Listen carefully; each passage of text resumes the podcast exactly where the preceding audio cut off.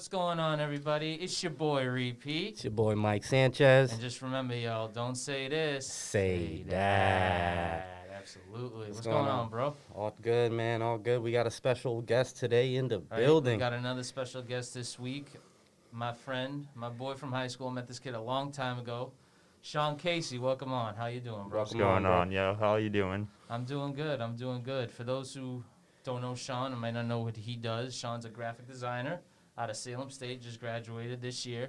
He's working on some- Congratulations, Yeah, congratulations. Thank especially y'all, thank y'all. During this, I know, I know. Picked the wrong year. hundred percent. You thought it was the right year, but no. Hey, you still came out with a victory, man. So Of course. Exactly. that's all Came that out with that matters. degree, you know? Absolutely, still got that. So a little bit about what his work does. He designs a lot of apps and websites. He's going to talk about that later on today.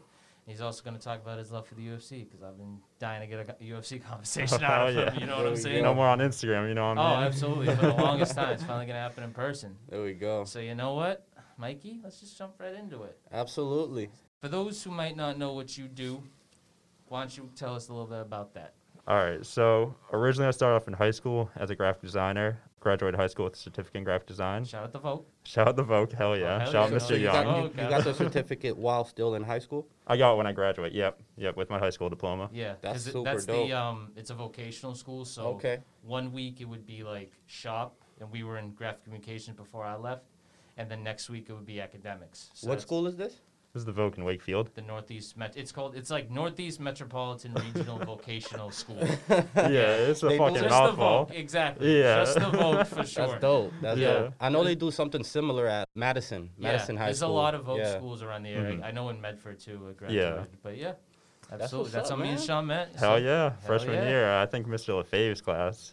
Yeah, R.I.P. the great. Yeah, R.I.P. R.I.P. Mr. Mr. That man LaFave. That was was the the- best. That yeah. really was. Uh, That's what- that's really we sad. gonna get into it later about Yeah. the memories, but that Yeah. was just know that that was the best. So, why don't you continue telling us a little bit about what you do? Um, from high school, I studied interactive multimedia, which focuses on like UI, UX design, which is mostly apps and websites. Okay. And that's where I, where I learned how to code websites. Um, and I've been working on how to code apps too. I've been getting into that recently. Nice, nice. But yeah, since then, I've just been had kind of um, combine all three, doing graphic design when I can, doing web design, app design, doing everything. Right. In college, I also minored in music technology. So Wow. on the side, I do audio engineering. That's like mostly a hobby, but Yeah. So have definitely you? fun. Is that include producing beats too? Or Yeah. Is that okay? So Yep. have you produced any yet? A little bit, a little bit. I don't really release stuff. Yeah. I'm like to- weird on releasing stuff. Yeah, absolutely. Just you know, make it for your own self. you exactly. see I'll just make it flows. and then like won't even record it. You know. Exactly, exactly. And he was mentioning about how he's doing those three things. Uh, I got to give a shout out real quick to Manlows last week. That was a great episode. Shout out, man, Los, man. Love Right. the ugly. Absolutely, Uh, man. we That- appreciate all the views, all the feedback we got on it. And like Sean doing those three things, Manlows also does those multifaceted people. absolutely. So that's what we love to see. So- Absolutely. That's super cool, man. And, and um, you know, nothing to feel bad about, like not releasing anything that you do. You know, sometimes it's just part of the research and development process. You know, so Oh, absolutely. that's cool, man. That's yeah, that's that cool. So why don't you tell us a little bit about those apps that you design, that you code, and how like the process of that. All right, yeah, yeah. So usually I get the idea, I get the brief, which is just a, a rundown of the app, the company, if there is a company, the demographic, and all that. So then I take that information and I, I'll go on like Pinterest and Google and just create a mood board, which is kind of a collection of styles I want to go Yeah. towards and like other examples of like maybe apps and websites that are in the same uh, field. And from there, I start to sketch using those ideas. Work from my sketchbook to Illustrator, where I make wireframes, and then from there, I just jump into design and, and start coding it. Wow, Wow, That's a that's dope, man. Yeah, and that process could take a while. So how long usually could, could it take? For Uh, yeah, it, it can take a while. I mean, I could spend like an hour, a couple hours on a mood board alone sketching. It depends how in depth I want to do it. A lot of times, I'll just do like three or four sketches of like different screens, Yeah. and then I'll just like create the other screens while I'm designing. Okay. Because once you have a style down that you're gonna go towards, it's easier to just build off that. So it's Word. it can be a lot of copy and paste in um, certain elements. It's kind of like setting up a template. for you. Exactly. Okay. Yep. That's cool. Yep. And what you mentioned styles. What style do you lead towards the most? Like, is there certain like person you get like your inspiration for work off of, or do you just have like kind of like a free flowing thought, and as it goes, you kind of show all your work as it becomes? I would describe my style as like flat and heavily minimal. Okay. Um, I used to work use a lot of pastels, but I've strayed away from that just because I relied too heavily on them. But as far as inspirations go, I try to draw a lot of inspiration from just like the world around me and what I've seen growing up and just the city and stuff like that. But I can say I've taken inspiration from like Keith Haring, KAWS, uh, Takashi Murakami, people Right. like that, Paula Scher. But they're they're very they're also very flat, minimal. Uh, a couple of those guys are pop artists. So I know Takashi is correct. yeah, Takashi's. Thank. Yep, yep. Him Yeah. and Keith Haring are pretty similar. Yeah. That's yeah, because he's done a lot of work with like OVO and like street. Yeah, yeah, and yeah. stuff Mhm, like that. If you mhm. noticed it too, Mikey. Did Yeah, a couple globally uh, renowned covers for Kanye. yeah. Right, exactly. Did Kids See Ghosts? I Yep. he did. He's done- Graduation. Exactly. KAWS did 808s and Heartbreak too. So Really? KAWS, yeah, KAWS has worked with Kanye too. Wow. Wow, see, Wow. they s- learn That's something super- every day. I didn't even Yeah. that. that's, that's super dope. Yeah.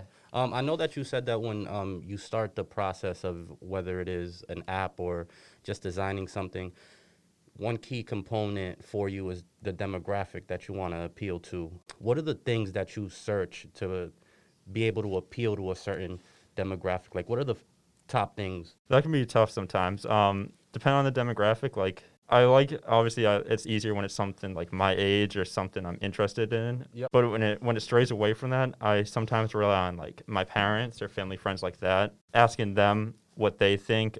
And actually, a lot of times I have my dad test out like apps of mine, the prototypes, Okay. since he's not too uh, great with phones and stuff like that. Because you gotta have people like that test it out. Because if they can do it, anyone can. No Exactly. disrespect to my dad. No, You know what I no, But I'm sure a lot of our parents are like that. You know yeah, what I mean? one thousand percent. Yeah, like there's a generation above us that's you know technologically challenged. and Exactly. That's just how it is because they didn't grow up with that stuff. It's all new to them, Mhm. and I think it's good that you know it's coming from like a closer source too. Yeah, yeah, and it's good having it be like a parent because they can be like for real with me and stuff like that, or at least I hope they are. Yeah. Yeah. you know, I mean, for I always look for like serious feedback and stuff like that. So it can be challenging when it goes to a demographic I'm not too, uh, I can't relate to too heavily. But even then, I just do a lot of heavier googling, look at forums and stuff like that that that Mhm. demographic might be on and stuff like that. That's super cool, That's cool, right. man. That's right. Yeah. And uh, Sean recently really posted on Instagram. It was dead cool that Pick'em UFC app. I Oh, saw I thank thought that was I did I, see yeah, that. I thought that was the coolest thing. It's basically it obviously hasn't released yet, Mhm, but mhm. the concept and how you made it all s- change and how it looked like a pro commercial, honestly. Oh, One thank Like thousand I'd see, percent, like yeah. I, I would see that on like a UFC fight night commercial, Mhm. Mhm. and because of the way it moves and everything like that. So, what programming and stuff did you use to kind of create that whole post? I will say it's a post because you haven't released it anywhere else. Yeah. But like, because it looked like a commercial. So how'd you ended up doing that? So it started off in uh, same process as every other app, but from there I started off making an Illustrator, and from there I went to Adobe XD, which is a cool program that lets you create prototypes. Mhm. So I can pull it up on my phone and like actually pretend it's an app. It'll, it'll work like okay. that. Wow, so that's that's, what I did there, and a little work in Photoshop too. Nothing major, just editing some photos of the fighters and stuff. Absolutely. After that, though, uh, for the cool mock-up you all saw on Instagram, that was done in After Effects, which pretty much you just drop the images into where they need to be and create the text, and it's just a lot more in-depth work with animation, which I hate, but I'm, I'm trying to get into it. Yeah. You know, it's a, it's a good skill to know, so I've just been trying to suck it up and Okay. try it. But yeah, After Effects is what did all that cool animation stuff. Nice. nice. So you're not big on animation yet, right? No, yeah, yeah. Okay. Yeah. But I've been trying to get into it. No, absolutely. It's a cool field to get into because the art I see you make and you know I see you like it kind of reminds me of those like Pixar animated movies where it's Mhm. kind of like a lot of color and like kind of brightish and stuff like that. Nothing too major, but still on that simple Mhm, road. mhm. Exactly. For sure, and like just just commenting on uh, on what Pete said about the UFC app, it looks professional. It looks Oh, professionally made. So, big ups for that. And I, I know you said you don't like animation. Is it like the whole graphic movement thing that you're not really into? Because I saw something you did with MF Doom that I was like, that's pretty dope. Like shout out Yeah. to MF Doom. I love shout MF out Doom. to him. same, man, same. The the problem with that is that it's a hard transfer from a static thing that you'd see in like design, even web design and app design is pretty static. But when you jump to animation, it's just like you take your static 2D design, and now it has to have three Awesome. dimensions, even four dimensions. It has to move in space, and you have to think about the space that's in. rather than like a flat plane, and it's hard Right. to kind of visualize that at times. Mm-hmm. Mm-hmm. So it's kind of like a trial and error process. You do it, you look at it, doesn't look too too appealing, then you go back into it, kind of thing. Is it that how it It- works? Yeah, it can be that because you gotta remember it has to look realistic, even though it's not like it, it could be like a alien, so it might not be something that is realistic, but you gotta make it look at least somewhat realistic so it's Mhm. believable. Right. Yeah, because you got to sell it. Exactly. eventually, Yeah. Exactly. So you got to sell. So when you are eventually going to try and sell your products or sell it, what's kind of the message you want to drive home, or like so, so you, it sells and becomes this bigger thing? As far as my products in general, or like the UFC app Uh, specifically. the projects in general, because you know the UFC have just one thing, and then you're gonna because you do I've saw seen you do other things than that. Mhm. So when selling those types of products and that type of work, what's like the inspiration, or what are you gonna tell somebody that like was like, hmm, why should I buy this? It's a good question. As far as selling myself personally, I want people to see me as someone who can do whatever you throw at me. I don't want to be stuck as just like the UFC guy or just like the guy who does websites. Like, I want to be the guy who can do whatever you want me to do. Mhm. I don't want to be limited to just like flat minimal design. I want to be challenged. Like, I'm open for anything. So, I guess that's a good selling point as far as I can think of. As far as my product, my projects go, I guess it's a case by case thing, depending on the demographic and the projects itself. So that's a good question. Yeah. Yeah, And, and and to to go a little bit more in depth uh, to that, for a lot of people like myself that are not too knowledgeable on like the specific terms used for graphic designing and stuff like that, the services that you offer are graphic designing. You can code a a, a website. What other things uh, could you offer to, to to somebody seeking those services? I can code a website, uh, like you said. Um, it's also not just coding. Like a lot of times people look for like who can design an app or a website, hmm and then they'll take the design and have a developer code it for them. So I can also offer services, just design straight up, and then you take it to someone else and code it, or I could put you in touch with like a developer, or I could connect with a developer that I know. hmm Okay. So it's it's yeah, it's that type of process, exactly. exactly, yeah. And from that point, it would take kind of long to maybe sell yourself on that because, like you said, you could do pretty much anything someone asks you to. Mm-hmm. You know what I'm saying? And I know a big thing, well, in some industries is well, they want one specific thing, but when they get someone who can do multiple things, it's kind of better for the company and for the person they hire.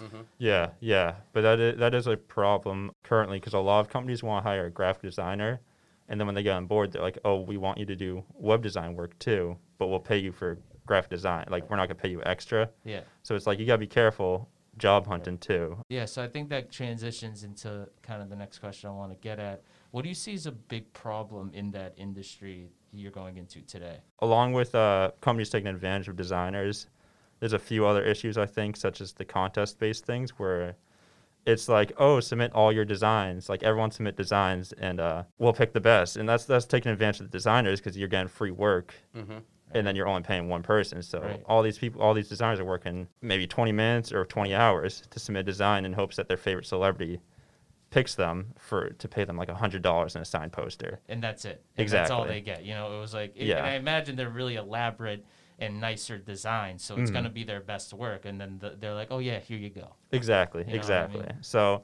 in that instance, I think the celebrities or the companies should instead be like, send your portfolios. It's already work you've done, and it shows who you are as a designer and what you can do. So they should be looking for portfolios instead of specific designs, because Right. instead they're in that case they're not taking advantage of anyone. And what's weird about that is how you mentioned they only look for designs and not portfolios. In the field that I studied in college, sports comms, they were heavy on the portfolios. Mhm. They wanted you to have, I mean, everyone who is getting into that field has to design a website or have something of that sorts like this.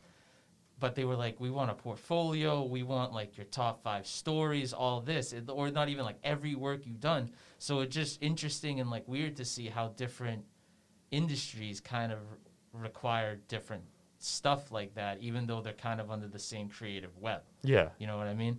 So yeah, that is weird. And, ha- and like you said, these companies are picking and choosing, and then just going, "Oh, here you go." A memory just came back from graphics.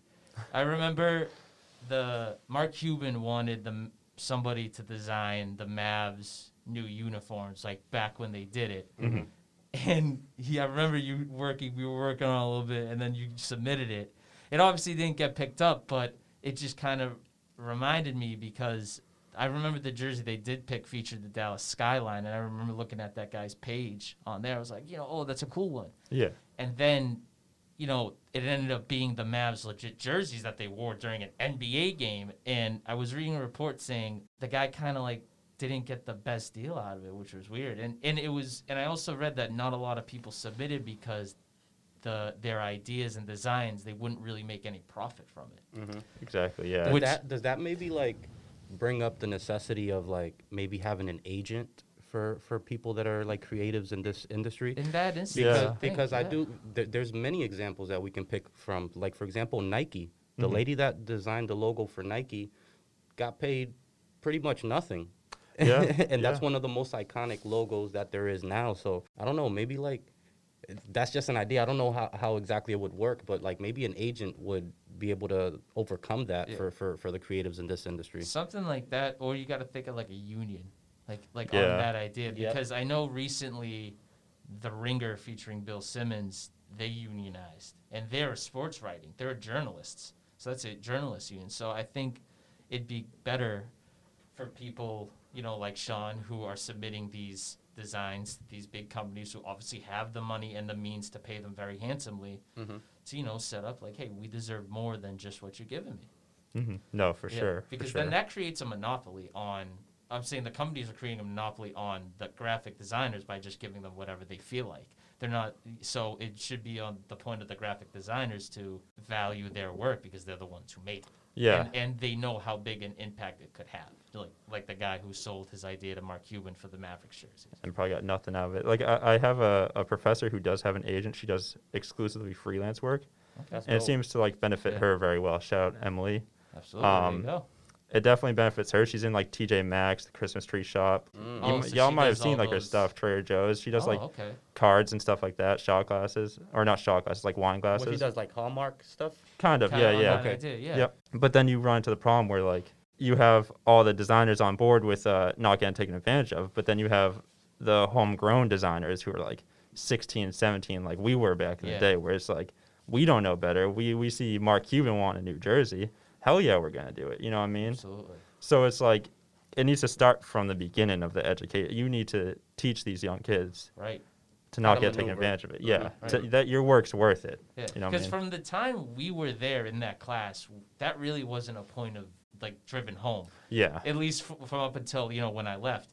But because I remember we would just like, okay, well now we're gonna make this, and that, and then when you get good at making that, they don't teach you, oh, you know, be careful for X because Y will happen to you if Mhm. this happens. Mhm. So, and that's a good point you bring up with education. Like in these classes, and when you take, especially if you're going into high school for it, where it's right away freshman year, or if you're going to college and you're studying it, you know, it has to be driven in pretty much day one that, you know, don't sell yourself short. exactly. Know your worth. That's the Mhm. big thing in the creative industry. And that that was the problem in high school. I, I when I got to college, they were like, "You're worth it. You're your brand. Yeah. You gotta market yourself. You gotta do all this." And like they drove it heavily. But in high school, it was like you weren't yourself. You were just there to get the the work done. Mhm. And then advance to the next point. Exactly. Yeah. Exactly. it's kind of like the proving grounds almost Yeah. Yeah. In a way, exactly. Because, like he said, you know, you don't really find yourself until you get older. Mhm. As like senior year of high school, pretty much you know what you want to do. Yeah. Because you, you now, if you if if you do decide to go into college, you're like, well, now I gotta get dedicate my time to this. I got another question for you. Going back to something that you said earlier, you said that if you do get hired by some of these big companies that are looking for a graphic designer, they sometime will give you a role overload. Like they'll expect you to do graphic designing and automatically want you to code a website or stuff. For someone like me that doesn't really have too much knowledge on the industry, i are those two skills something that is automatically you have to know both, or is it just one is one, you can specialize with one, and the other one for the same thing? Yeah, it's typically you specialize in graphic design or you specialize in web design. So I was in a portfolio class, which is like your capstone, your final class in college, with all graphic designers. So the problem was I was the only one who could code. and Oh, that okay. that came to be because I studied graphic design in high school, and from mm-hmm. there I wanted to expand my skills. So I switched to interactive multimedia, where I learned how to code. But it's very similar to graphic design still. So I, I kind of took my skills from high school and then learned some. So I feel bad for a lot of those kids who specialize in graphic design because they don't know how to code. So a lot of these jobs are looking for you to know like HTML, CSS, JavaScript, and they just don't know how to do it. And it's not necessarily their fault.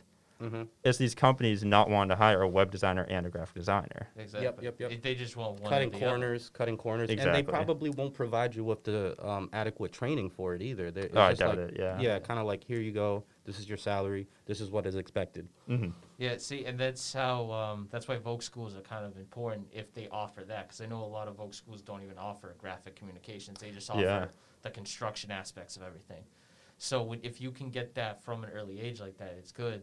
But then it does come to college because, like you said, you knew pretty much everything going into like not everything, but you had the, probably the best idea of it Yeah. than any of any of the other kids in your class because you had already studied it. hmm So that kind of leads me to ask you, what was that like feeling when you first, you know, kind of went into studying it professionally in college? Because now you knew you can get a degree from it if you studied it for all four years like you did.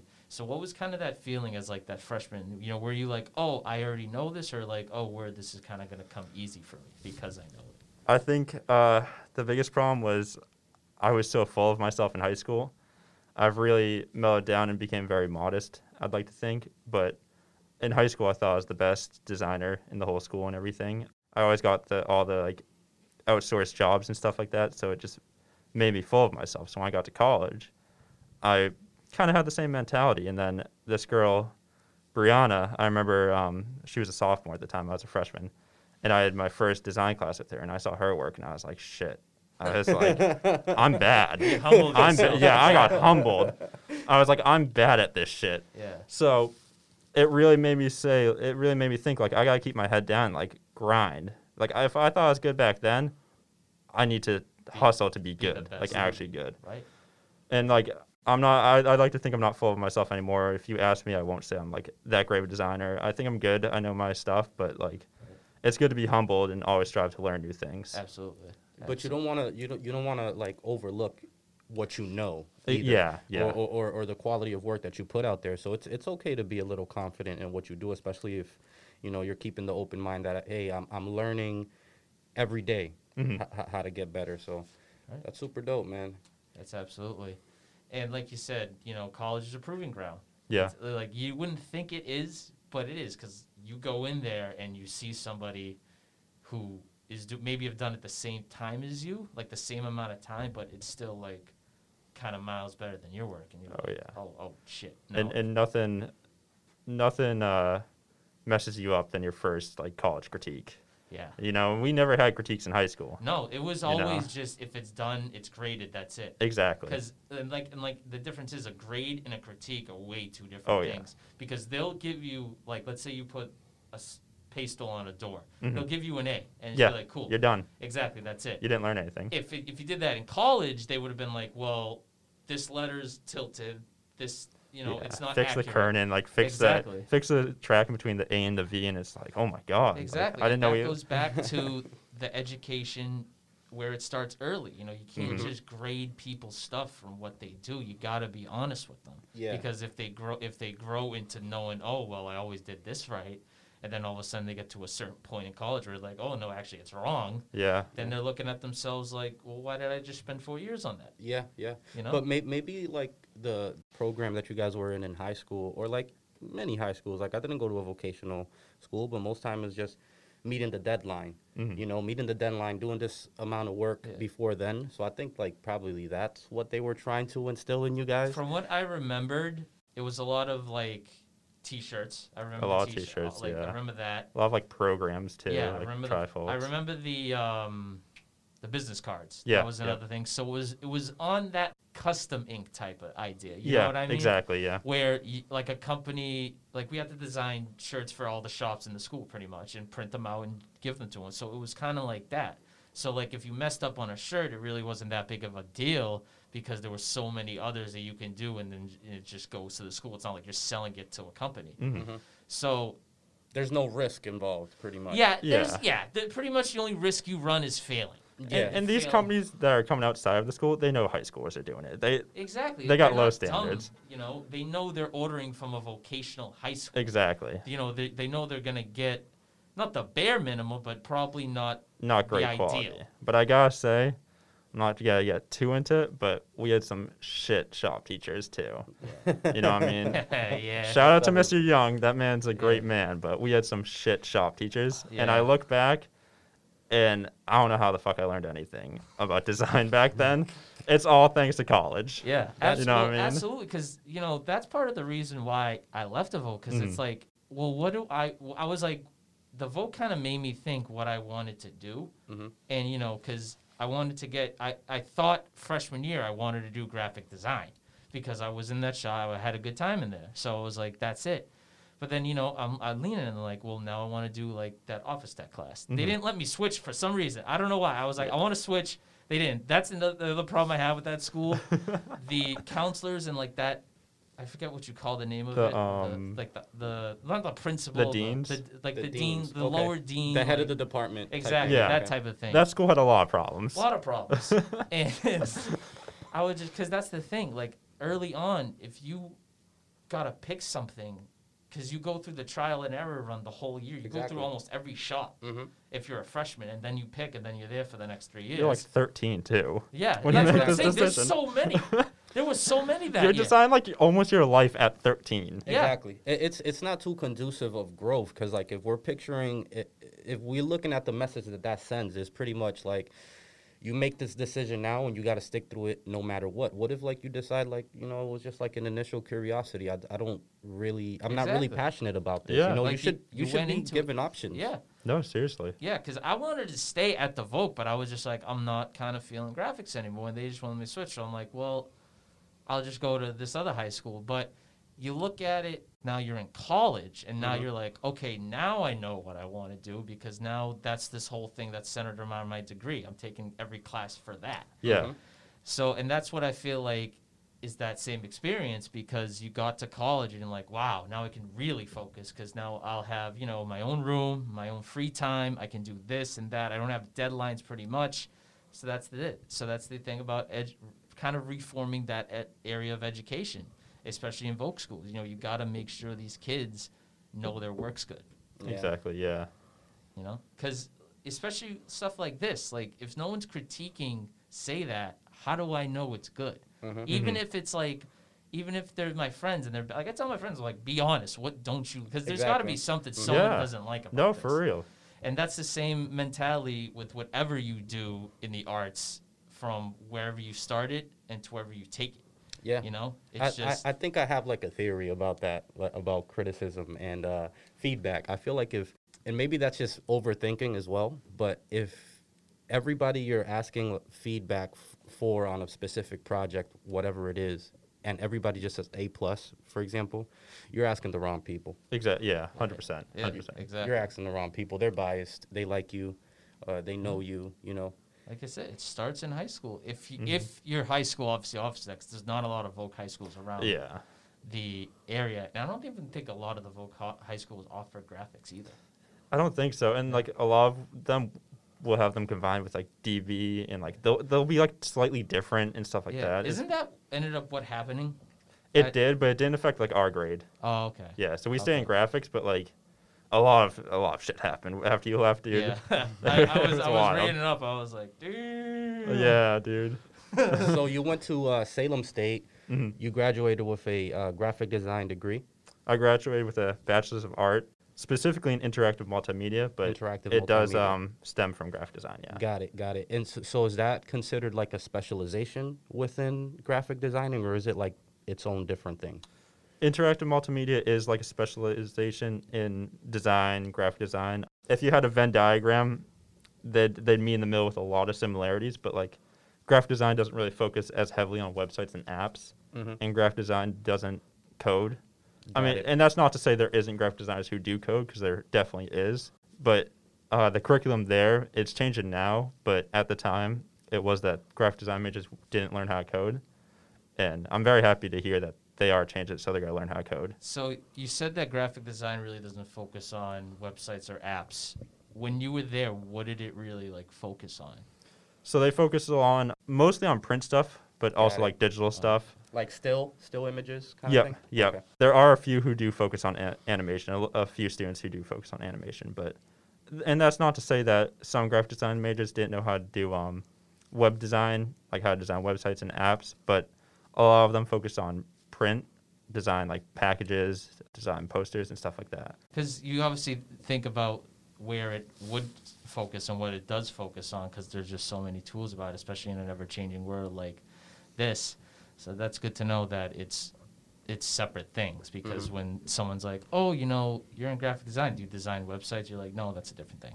Yeah, Exactly. there, there's a bunch of different offshoots from um, graphic design, like web design, UI design, UX design, interactive design, product design. It's like, it's insane. So it's hard to pick like a title for yourself. So, So like, Yep, much. yep, yep. Exactly. one day I could be a graphic designer, the other day I could be a web designer, a UX designer. Like, so it can be tough. So you know? it, it, it's an ever-changing like mantra, pretty much. exactly. Yeah. It's kind of it's almost kind of like marketing. Like marketing, a lot of people, for example, like to use the example with web design, when people think web, uh, uh, sorry, graphic design, a lot of people thinks is uh, it's a conglomerate of all these things that you automatically know because you studied graphic design. With marketing, people the first thing they think of is advertising. You know, and what they what they don't know is that advertising is just like a very small part of what makes marketing marketing. So the same kind of is applied to graphic designing. So in terms of like interactive multimedia, is kind of is it kind of like graphics that interact with with the user? yeah. Yep. Pretty much just whatever the user will interact with, Okay, we're designed that. that's cool, man. Oh, so is it's like something they would click on? Mhm. Yep. Think oh, like okay. think like apps Okay. you click on, you interact with it. Yeah. Websites you interact and click on. But like a poster, That's you, not. you just look at it. So it's at not. Yep. See, Exactly. there you go. That's the that's a good way of explaining it. Hundred percent, hundred percent. So with that being said, and obviously the industry is very big. I know I asked you a question about the industry. What do you yourself would like to change in your industry? Like one thing that needs changing that you feel like you could do, just, or like lead the way almost yourself. Ugh. I mean, I don't know if I could do No, this. n- no pressure. I don't. I don't know if I could. Yeah. Rome, obviously Rome wasn't built in a day. That's No, the saying. yeah. Um, Exactly. Not trying to put all the, but like one thing, kind of like, you know, there's a coordinated team effort that like There, to change this or an area that needs change that you could see hmm, maybe this could start it and then it leads to that. I don't know if there, I could be the leader because there's a few people uh, more famous than me, such as Kel Lauren, who's a graphic designer I follow on YouTube, who's trying to lead the way. But Adobe fucking over graphic designers by charging like fifty dollars a month to subscribe to it. Oh my god. yeah, it's crazy. Um, so you spend six hundred dollars a year to use your programs, and that's before you're even making money. Exactly. A lot of people have problems with that. I think the student plan's like thirty dollars a month, which is still a lot. So But then that'll expire once you graduate, right? yeah, yeah, yep. Because you, you're not a student anymore. hmm So I wish we could go back. Back in the day, you could just buy the programs. Yeah. Mhm. I would much rather buy the programs. I don't really care for an update.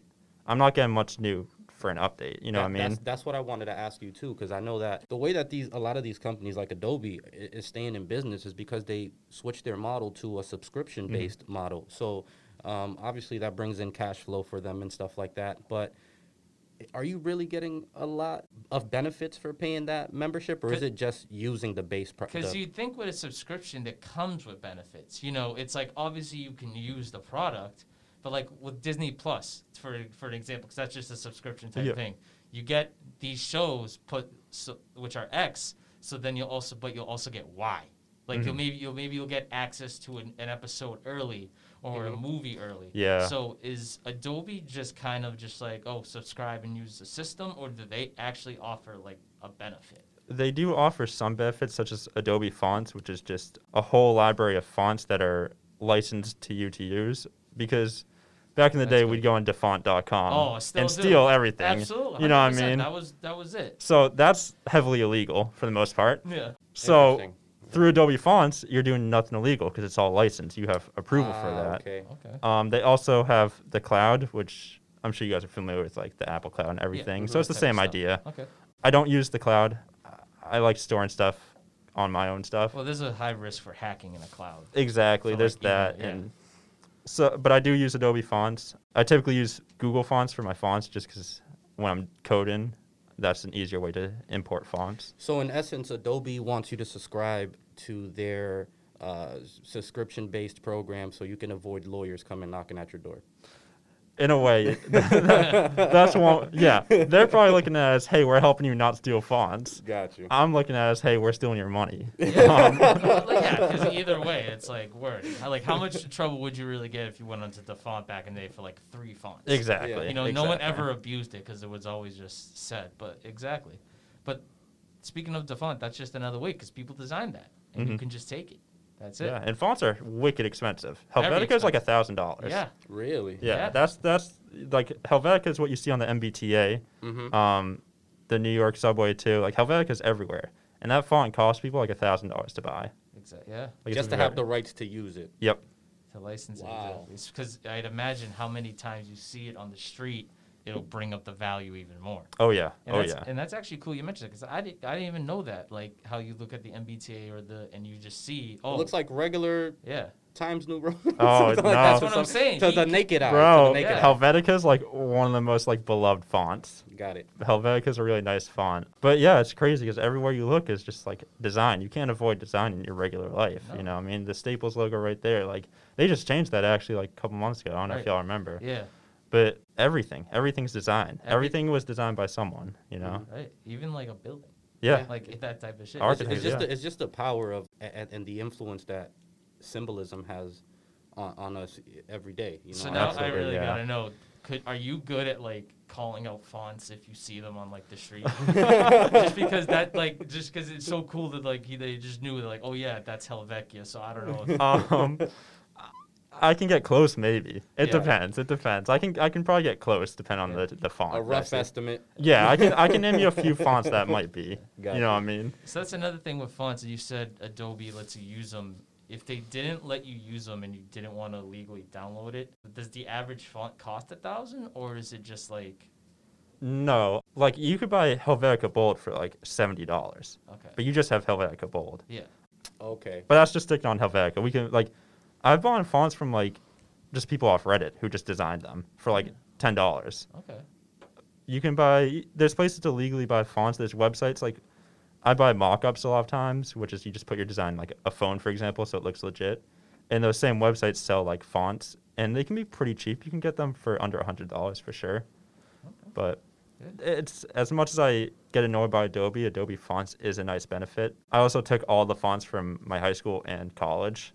When I graduate, I just save them all to my hard drive. oh, there. So I mean, I got that, that'd those. be a good move. Yeah, exactly. Yeah. 'cause That's just your own stuff. Yeah, I think I got like matter. three gigabytes of fonts. Yeah. Wow. which is that's very good to have, honestly. Yeah. So, so now that we covered his career, I've been talking to him for a few months. We got to start about UFC, Uh Oh, which yeah. is this time. You already know, exactly, man. I that missed sports that moment. sound. That sports moment, exactly. So Khabib just retired. Yes. That's it. He's th- which he should, rightfully so, because honestly, all that was left for him was GSP, and that's not happening because his whole dad thing. What if he went up on weight? Is he too small? No, Yeah. he, I, I don't think he, he's big. He's a big for 'Cause his that's what I'm division. saying. Like, he's like big I, for I his think division. like he, but you know, I do see the emotional side because I saw the, Yeah. why Saw he the kind fight. of yeah. yeah, and he he fell on the floor, he cried, but it's a big loss. But Mhm. I don't know. I, I wish he would have went up in weight or something. Well, man. he, he'd have to go up to fight George St. Pierre for Yeah. sure. George could not get down to 155 at this Gotcha. no, age. hands down. No, no, yeah. hands GSP's the bigger guy naturally, right? Yep. Yeah. Yeah. Yeah. And because I was just watching that fight with Gaethje, and with the times Gaethje got hits on him, it didn't affect him. Yeah, I, I think I think a lot of people underestimate Habib's chin. He's never been dropped. He's never No. been knocked Mhm. out. His chin is like perfect. It's you know what I mean? It's stone. It's, Exactly. It's just weird because you hear the shots too, and like Yeah. Khabib kind of got staggered, but not really. He eats it, and the problem is he, like, I think he makes you think he got staggered because when he when he throws combos, he like puts his head down yeah. and like swings like that, so it, Yeah. it looks like he's like injured, but like he's just throwing bombs. Yeah. No, he throws bombs because if, cause if he's not going to throw bombs, he's going to wrestle you to the ground and take you out like he did Yeah. This the With last- everyone. everyone literally everyone, because he's wrestling bears. He Yeah. holds the record for most takedowns in a fight. I know Yeah. it's, Like- it's crazy. You know, So- I think one of the prowesses Yeah. of Khabib is just his pressure. You Mm-hmm. know, somebody I compare him to is like, uh, is it Nate Ferguson? His name? Tony K- Ferguson. Tony Tony Ferguson. Ferguson. Tony Ferguson because he's like constantly moving forward. You can hit him with a brick, Yeah. and he's gonna keep moving forward. I feel like the same The for fight Khabib. that never happened. oh, oh, that would have been crazy. That it, it's just like you can't say it's nothing else but cursed because It it, it, is. had it, oh, it had to happen five times. They And it still to have hasn't happened. and it was all set to happen this year. Yep. They were both injury free. Everything was good. Pandemic. Mhm. And that was before Fight Island, even. So they couldn't even. They couldn't even do it there. Yeah. And by that time, Ferguson still wanted to go, so they just threw him Gaethje, and they ended up losing. Yeah. He held his own, though. Oh, he did. Huh? Yeah, that was a good fight. But if he's a he beast, man. He got heart. Did, if Tony Yo, He Ferguson got did win, heart, man. Yeah. it would have been versus Khabib. So now that Khabib's gone, where does he rank all time for you? Which brings me to this. I guess I, off that, I kind of want to ask you your top five fighters of all time.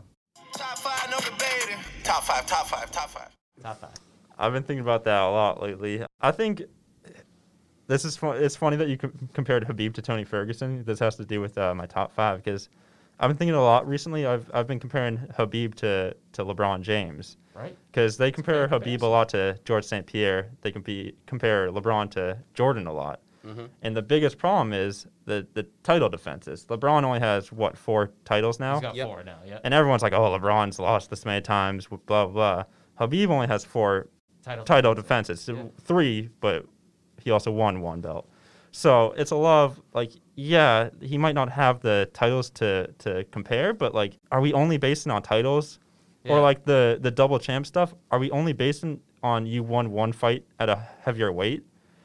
L- So it's like you gotta look deeper into this. Like, I'm looking at how Habib's won his fights. Right. Habib has finished people Like, brutally. That's it. Like Yeah. submitted. Not That- not even knocked mm-hmm. out, submitted. Exactly. Like I'd argue that's worse. Like another man choking you out. Yeah. Like I get because fighting you're on your toes and you're throwing everything you got, but this man legit just, he just has you wrapped up. has you. He's like Yeah. you're his. It's, it's like just- a it's tarantula almost when they ri- grab like their an prey. anaconda and just wraps Yep. you, and that's it. You know, Yeah. I, I jumped into the uh, Khabib train a little late. Like Mhm. the first time I was introduced to him was when he fought McGregor, Okay. Yep. and I went in there thinking, you know, McGregor's the bigger name. I'm seeing the highlights of Khabib. I'm like, yeah, this guy's nice. He might have a, a chance because of how he fights, but McGregor's nice. You know, that was hmm. my idea. Hell of a It's Conor. striker. He's It's a hell of a striker. You know, you know what I'm saying? It's the biggest name they've had in a long time. Yeah. But when I saw what he did to him, Yeah. I was like, yo, this guy's the truth. No, he made he made Conor McGregor look like an amateur almost. Yeah. Yeah. You know what I mean? And that's no disrespect to Conor McGregor, He but caught him nice standing up, Yep. staggered him, and then That was it. Yeah. Him. just finished That's it. Yeah. So keep going in your top five because I know So- we got a little off track, but I like that Yeah. comparison there. So I'd honestly, as much as I did all the title thing, I'd have to put Habib at two, okay, behind okay. George St. Pierre. At one. Okay. He's George- the goat. I think he's the GOAT. I think as of now, if Habib comes back and beats him, Habib's the He'll GOAT. No question. Yeah. I don't, uh, George is still young. He's 39. You know what I mean? George has two losses, more fights though, moved up a weight class, way more title defenses, and he avenged both his losses. So I value that as almost Not losing. exactly. It, it almost cancels out your losses Yeah, when 'cause you he got it avenge them. Exactly. Because I'm sure, and he wanted the rematch. So you Yeah. Know I'm saying he was like, I'm not going out like that. Uh, and my only my only problem with George, I love him as a fighter. A lot of his fights are like by decision. He won a, he just couldn't finish them. Yeah. So that's tough, but I just think he he's the goat. But I think Habib's very close behind. With a lot of people say Habib's fought, like beat scrubs, but he beat Gaethje, he beat McGregor, he beat Poirier. Poirier, he beat um They're not scrubs. no He Michael doesn't- Johnson, Yeah, he doesn't take Edson down Barboza. scrubs. Exactly, he's fought And big he names. beat and he beat Johnson when Johnson was like yeah, killing everybody. Yeah. yeah. But he almost that- broke Johnson's arm. And that's the thing with like we were talking about this about eras, but like your division. If you're the best in your division, and no one's beating you. Whose fault is that? Not Yeah. yours.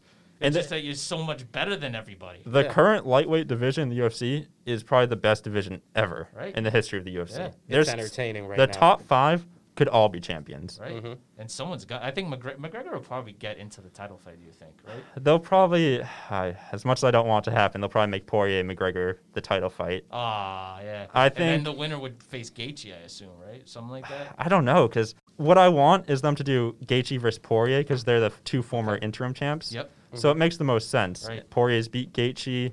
It's an exciting fight. Then Ferguson could fight Michael Chandler, whenever that could be the number one contender for the next match.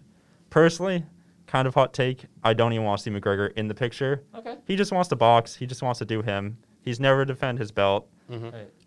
I think he's done a lot of good things for the sport, but you gotta let the sport move. Right. He's just gonna hold up the division. Right. One of the best divisions. Exactly. I think that the reason why they might go with him, as much as you know, you, you stated that there would be a better fight otherwise, is just because of the the money he's going to Oh, bring absolutely. in. He's a Yeah. household name. You put McGregor on anything, and you know a whole country's coming. Mm-hmm. because the rumor wa- for him and Poirier was it was just going to be for charity. But I'm Yeah. like, that's. I'm like, why would Dana White ever fumble that? Exactly. So then they took it aboard, which I Oh, think is a little messed up that they're like, "Hey, we're taking away from the charity." Well, yeah, because the minute because Conor McGregor announced it as a charity, and the minute Dana White saw that, I was like, oh hell no. This is- yeah. You know, so because that's what that's a good thing that UFC fighters do is they kind of sucker Dana in Mhm. to giving them what they want. Mhm. Yeah, which is, is undoubtedly a good move. yeah. So you said um I've I've ga- uh, GSP, GSP and and then Khabib. Habib. Who else? Number three is I'm gonna include some steroid people on here. If it's Bones, I'm for it. it's That's John my guy. Jones, of course. Gotta yes, you got to. As Yeah. You put him over Israel. I wouldn't even put Israel in my top five. Yeah. Wow. He's my Yeah. top five, but yeah. I wouldn't put him in my top I like five. I like John Jones, man. I think Oh. Israel can be pretty one-sided. Can't wrestle. Yeah. Oh no, we hundred he can't. That's know? the thing. That's why I was a little nervous in the Costa fight. Yoel Romero should have taken him down. Yeah. That's the fight that I he hated should that have fight. lost. I was so upset. That was I was so awful. ready for that Dude, fight. and then before that, you had Joanna Jędrzejczyk versus uh, Weili Zhang. Was Fight a- of the a year. war, a Yeah. war. Joanna's head was out to here. It Yeah. started flat, yeah, and then it that just was nasty. it was yeah. That was Yeah, nasty. that was crazy. She was Um, growing a head on her forehead. On Yeah, her for forehead, real, like for it real. was it was it was just frightening. yeah. That was a disappointing follow up, the the Romero Yeah. uh, Adesanya. But yeah, John Jones at number three. Popped for steroids a couple of times, but dude, he Yeah. beat You- you- you- killers. You, you can't argue his work though. No, I Like, I was reading no. his Wikipedia, and like I, after like everything that happened to him, you know, PDs, drunk Mhm. driving, shit like that. I, you go to a record and look at who he's beat. It's like, damn. yeah, be, he beat Rampage Jackson, Lyoto Machida. I think he beat Chael Sonnen. Beat He DC did. twice. Beat all these. The Um, second fight, DC put up a hell of a fight, Yeah, man. I yeah. was impressed. yeah, I was, I was too, impressed. DC's a wrestler. Yeah, like Mhm. the first two That height, that rounds- reach advantage exactly. too. The first two rounds, I was like, man, this is a toss up. I, Mhm. lo- I love John Jones, but it's look it looks like because what DC did in that second fight is John Jones is really good at measuring the distance. Yep. And when he has the distance locked into his opponent, he's unpredictable because he Right. can kick you, he can take you down, a punch. So DC neutralized that for him, and that's what made it such an interesting fight. That's why I like that you said he's unpredictable because Bruce Buffer always introduces him as a look see do fighter, which I Mhm. think is perfect. He he just sees what's happening. Yeah. He, he fucking does what's He on his mind. Yep. Absolutely. Exactly. That's um, awesome. he's beating some killers though, and he's he's the youngest champ ever. Right. So And looking, He's coming back. yeah, yeah. He's yeah, coming back. I- he's coming dude. back at heavyweight, isn't he? yeah. I want to see him fight. If it's heavyweight, I want to see him fight Overeem. But Yeah. man, I really want to see him fight Az- Adesanya. Oh, bad. Like, That's- th- th- there's a there's mon- that is money. That's a friend. money 'Cause fight. That's and a, they've been going back and forth. Like, because yeah, that's for a a fight. while. that's a fight. That's a fight I'd that like if I could pick a fight to see, I'd struggle to pick Habib and GSP or Adesanya Jones Yeah. because they're it's the they're both amazing. Thing. It's just because with Adesanya Jones, there would be no wrestling. no. They'd just be fighting. Mhm. That's it. And so one someone's getting knocked out. hmm I feel like Israel, like, i- i- and with his style, with his fighting style, sorry, he pays homage almost to to John Jones because like a lot of his like moves are kind of inspired. I feel like Yeah, indirectly because from he's a striker. He, Yeah. he'll, he's a measurer. He's not gonna like rush That like in heel just- kick Yeah. that he did against um Costa. uh, Costa so so Oh many times. yeah. yeah. That, yeah. That's a John Jones It's reminiscent signature. of like young John Jones Yeah. for sure. As much as Adesanya would hate it, it is kind of reminiscent of him. yeah, for sure. Because I forget who Jones faced last year, but I remember the result of the fight being the guy's both. He tore both ACLs. Oh, that's Thiago Santos. Right. He He tore, tore both everything, everything in in his his leg. leg. His ACL, E- e- MCL, everything. like his whole he's leg during was the gone fight. Yeah. because they kept doing leg kicks so much, and more importantly, Jones kept. And at at like by the end of the fight, his both of his legs were red. He was hobbling. It was just a mess. He hasn't Yo. fought since. Yeah. Yo, yo, coming from a person who has torn his ACL twice, right? Mhm. Like I just remember seeing the Costa fight, man. And every time he landed one of those kicks, I felt it, Oh, man. So. I can only Yep. I can only imagine he I'm tore saying. every ligament in his knees. Both Because of them. because I'm assuming you tore it off like maybe some like basketball. falling- Yeah. Basketball. Yeah. This guy tore it because he kept Fight. getting kicked. And then he kept fighting. Exactly. He kept man. Oh, Um, mess. so number four. I was gonna say. Was Back to I gotta finish. Yeah, yeah, gotta finish. let Let- me let- finish. let- we got a good combo So- about this, but let him finish. A lot of good tangents. Um, number four, one of my favorites. He was one of the first UFC fights I ever watched. Anderson Silva. Oh, of the course, spider. coming up Yeah. Saturday. Spider. Sa- yep, tomorrow, Uriah Halloween night. I can't Anderson wait. Silva. I That's gonna be a can't wait, fight. dude. You think Oh, he's washed at this point? I think there's a chance. There's a chance. Yeah, I think there's a chance. I think there's a big chance he that great. Loses, but I hope he wins. I really want to see him win. He's he's so talented. He's one of the best fighters ever. If Yeah. we get a focused Silva, there's a very Oh, big chance. yeah. But if we get a cocky Silva, with his arms down. I love his arms down. Fighting with your arms down is amazing. Because that's like mad disrespectful Yeah. to your Yeah. opponent because you're like, oh, you're. I'm not worried. Like I'm No, not yeah. worried. that was I was watching him fight Forrest Griffin the other day, and Forrest Griffin was just coming at him, and Silva had his arms down, just popped him Yeah. and knocked him out. It was That's it. It was insane. He's a Um, real pick your moment. You know what I'm Exact- saying? With yeah. arms down. That's the He's whole like thing. a counter striker. Right. yeah, yep. He Yeah. loves being against the cage. Mhm. He loves having his back to the cage. Yeah. And then number five is a really tough one. I've, I was thinking about this on the train ride here because I, I could easily pick four, but number five, I think I'm kind of settled on on Daniel Cormier. Okay. He I like he's he's lost to Stipe, he's lost to John Jones, but like to lose to Stipe and John Jones, Those are two of the that's goats. not yeah, that's Yeah. not something to be upset about. No. I mean, You know what I mean? and each time versus Stipe, it was a, it was a fight. It was yeah, an amazing fight. yeah. He lost by decision the last time, Yeah. so it's like. I thought it was a pretty clear decision, but you know, it's nothing to be upset about. You, No. you lost a He straight went out on killer. top. Yeah, Going out on top. and he, That's he it. did beat Stipe. He bought he beat Anderson Silva. I'm pretty sure he beat Gustafsson. Yeah. Mhm. Two Won the- division champ, the defended title. both belts. Yeah, And if not, There's um, easy case to make Cormier the like, in the one top thousand five. percent. Never and popped for steroids too. Exactly, that's what All I was gonna say. natural. If if if it's not uh, based on his skill alone, like he was an exemplary champion. hmm He was an exemplary champion. Because like yeah, he's a wrestler, but even when he faced Stipe, you saw those striking. Oh, he could- he he- knocked him out. Yeah, He knocked- yeah. he's- he, he can Stipe scrap. out. He can scrap. Oh, for real, for That's what real. I'm saying. So like Big boy yeah. can fight.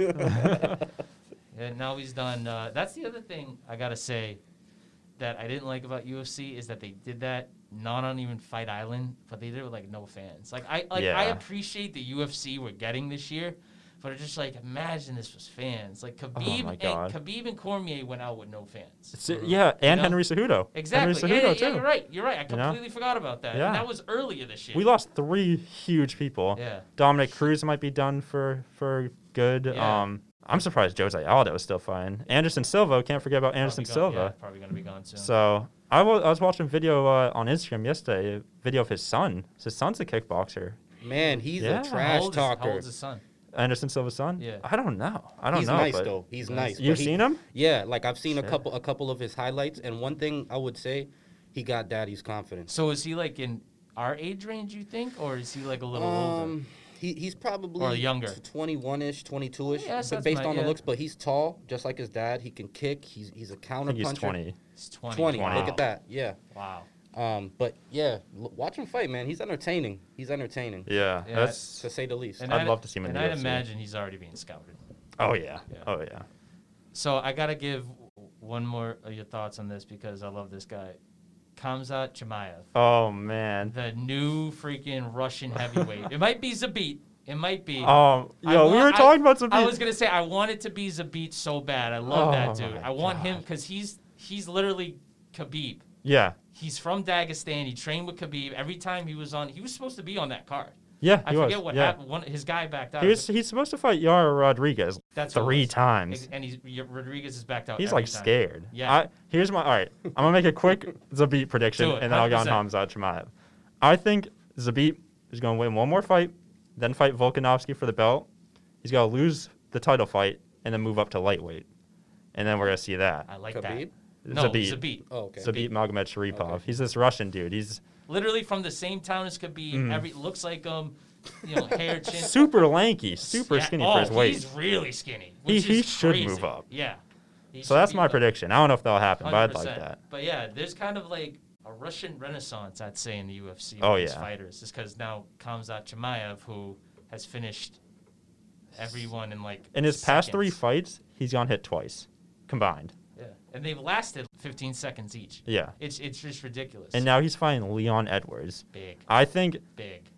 huge fight for Hamzat.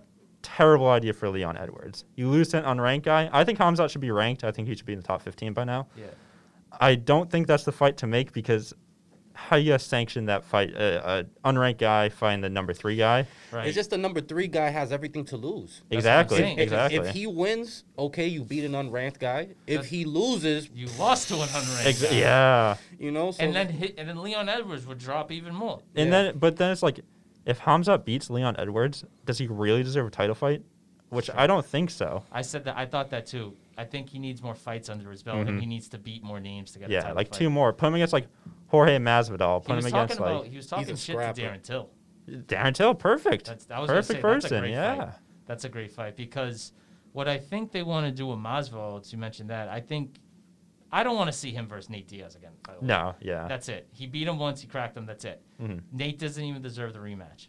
I like versus Colby. Yeah. Because then you can do either Colby and Usman two or Masvidal and Usman two, and then the winner of that.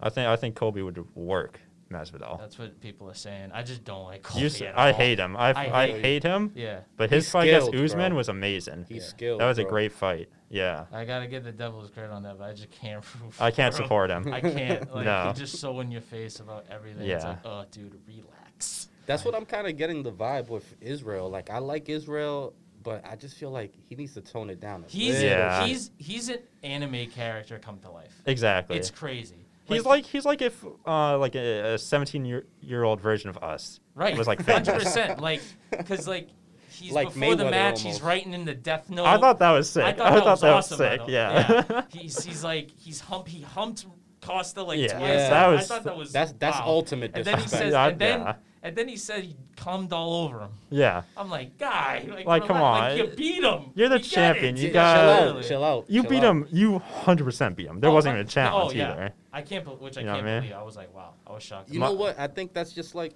adding to the show business. At the end of the oh, day, he's 'cause, an like, you- entertainer, yeah. you hundred need to percent. do Yeah. that. Hundred percent, he's an entertainer. Yeah. Because like, well, it's the same stuff McGregor does. yeah, Yeah. You know what I mean? it's just just really, really extreme. Yeah. The yeah. city says exactly. I saw like this video where they were zooming into his fight with Khabib, and they would have subtitles and stuff. Oh, of- yeah. and and, and Conor would be like, "Yo, I'm sorry, uh, it, it, it was just business," Mm. and he's like, "Nah, let's talk now. Yeah. let's talk Habib, now." apparently, from like the interviews I've watched with like Herb Dean and like Big John, Habib loves to talk during fights. Like he was doing that to McGregor. He and then against Michael Johnson when he had Michael Johnson the Oh, yeah, he was like, saw that. "Please tap Mike." Like Yeah. I you deserve know, this. yeah. He's like, "I deserve this." Like you know, I deserve this. Like please tap. And then he- Which I mean, he should he, sh- he needs to tap. He's gonna snap his Yeah, arm. yeah, Right, but- oh, 100%. Right, right. So, quick before we get out of here, Mike, you want to do a shout out? Got a shout out? Who you going to shout out? Let me see. Let me see. I wanna uh I wanna shout out Neek Rose. We need to have him on the on the podcast soon. And Bugsy H, man, we need to get you guys up here soon so you guys can tell your story and inspire others, man. Right, right. Sean, you got someone to shout out? Uh, yeah, I'll, I'll give a shout out to all my professors at Salem State, Emily, Brian, Antoine, all of them for helping me out become the designer I am. Shout out to my family. Shout out to my close friends, Kellen, Nick, Lizzie, Nicole, holding it Tell Kellen down I for me. hi, by I for sure Yeah, will. for. Hell yeah. Yeah. So I gotta give a shout out, basically, again to everyone who listened last week. Uh, that was hands down our most successful episode yet. After being on for only four weeks, we're almost we're at the end of the month. You know, our first month of say that is done, and I like where we're going so far, Mikey. I don't know about you, but For sure. For sure. for sure, yeah. So again, everybody, thank you for tuning in as always. This was a great episode. I want to thank Sean Casey for coming back. You know, catch some memories, coming and talking about UFC, the stuff we planned for a while. Check his work out. It's, his Instagram is at the Sean Casey. That's T H E S E A N C A S E Y. R E P E T E six one seven on the gram and Mikey. M I K E S A N S H E Z Z Z so they can stop sleeping. I was gonna say three, three Z's to stop sleeping, right? I like that. I like as that. always, follow Say That Pod on Instagram. Say underscore that underscore pod. We'll see you on Apple Music and Spotify soon too. By the way, so Stay with that being that. said, always remember everybody. Don't, Don't say, say this, this, say say that.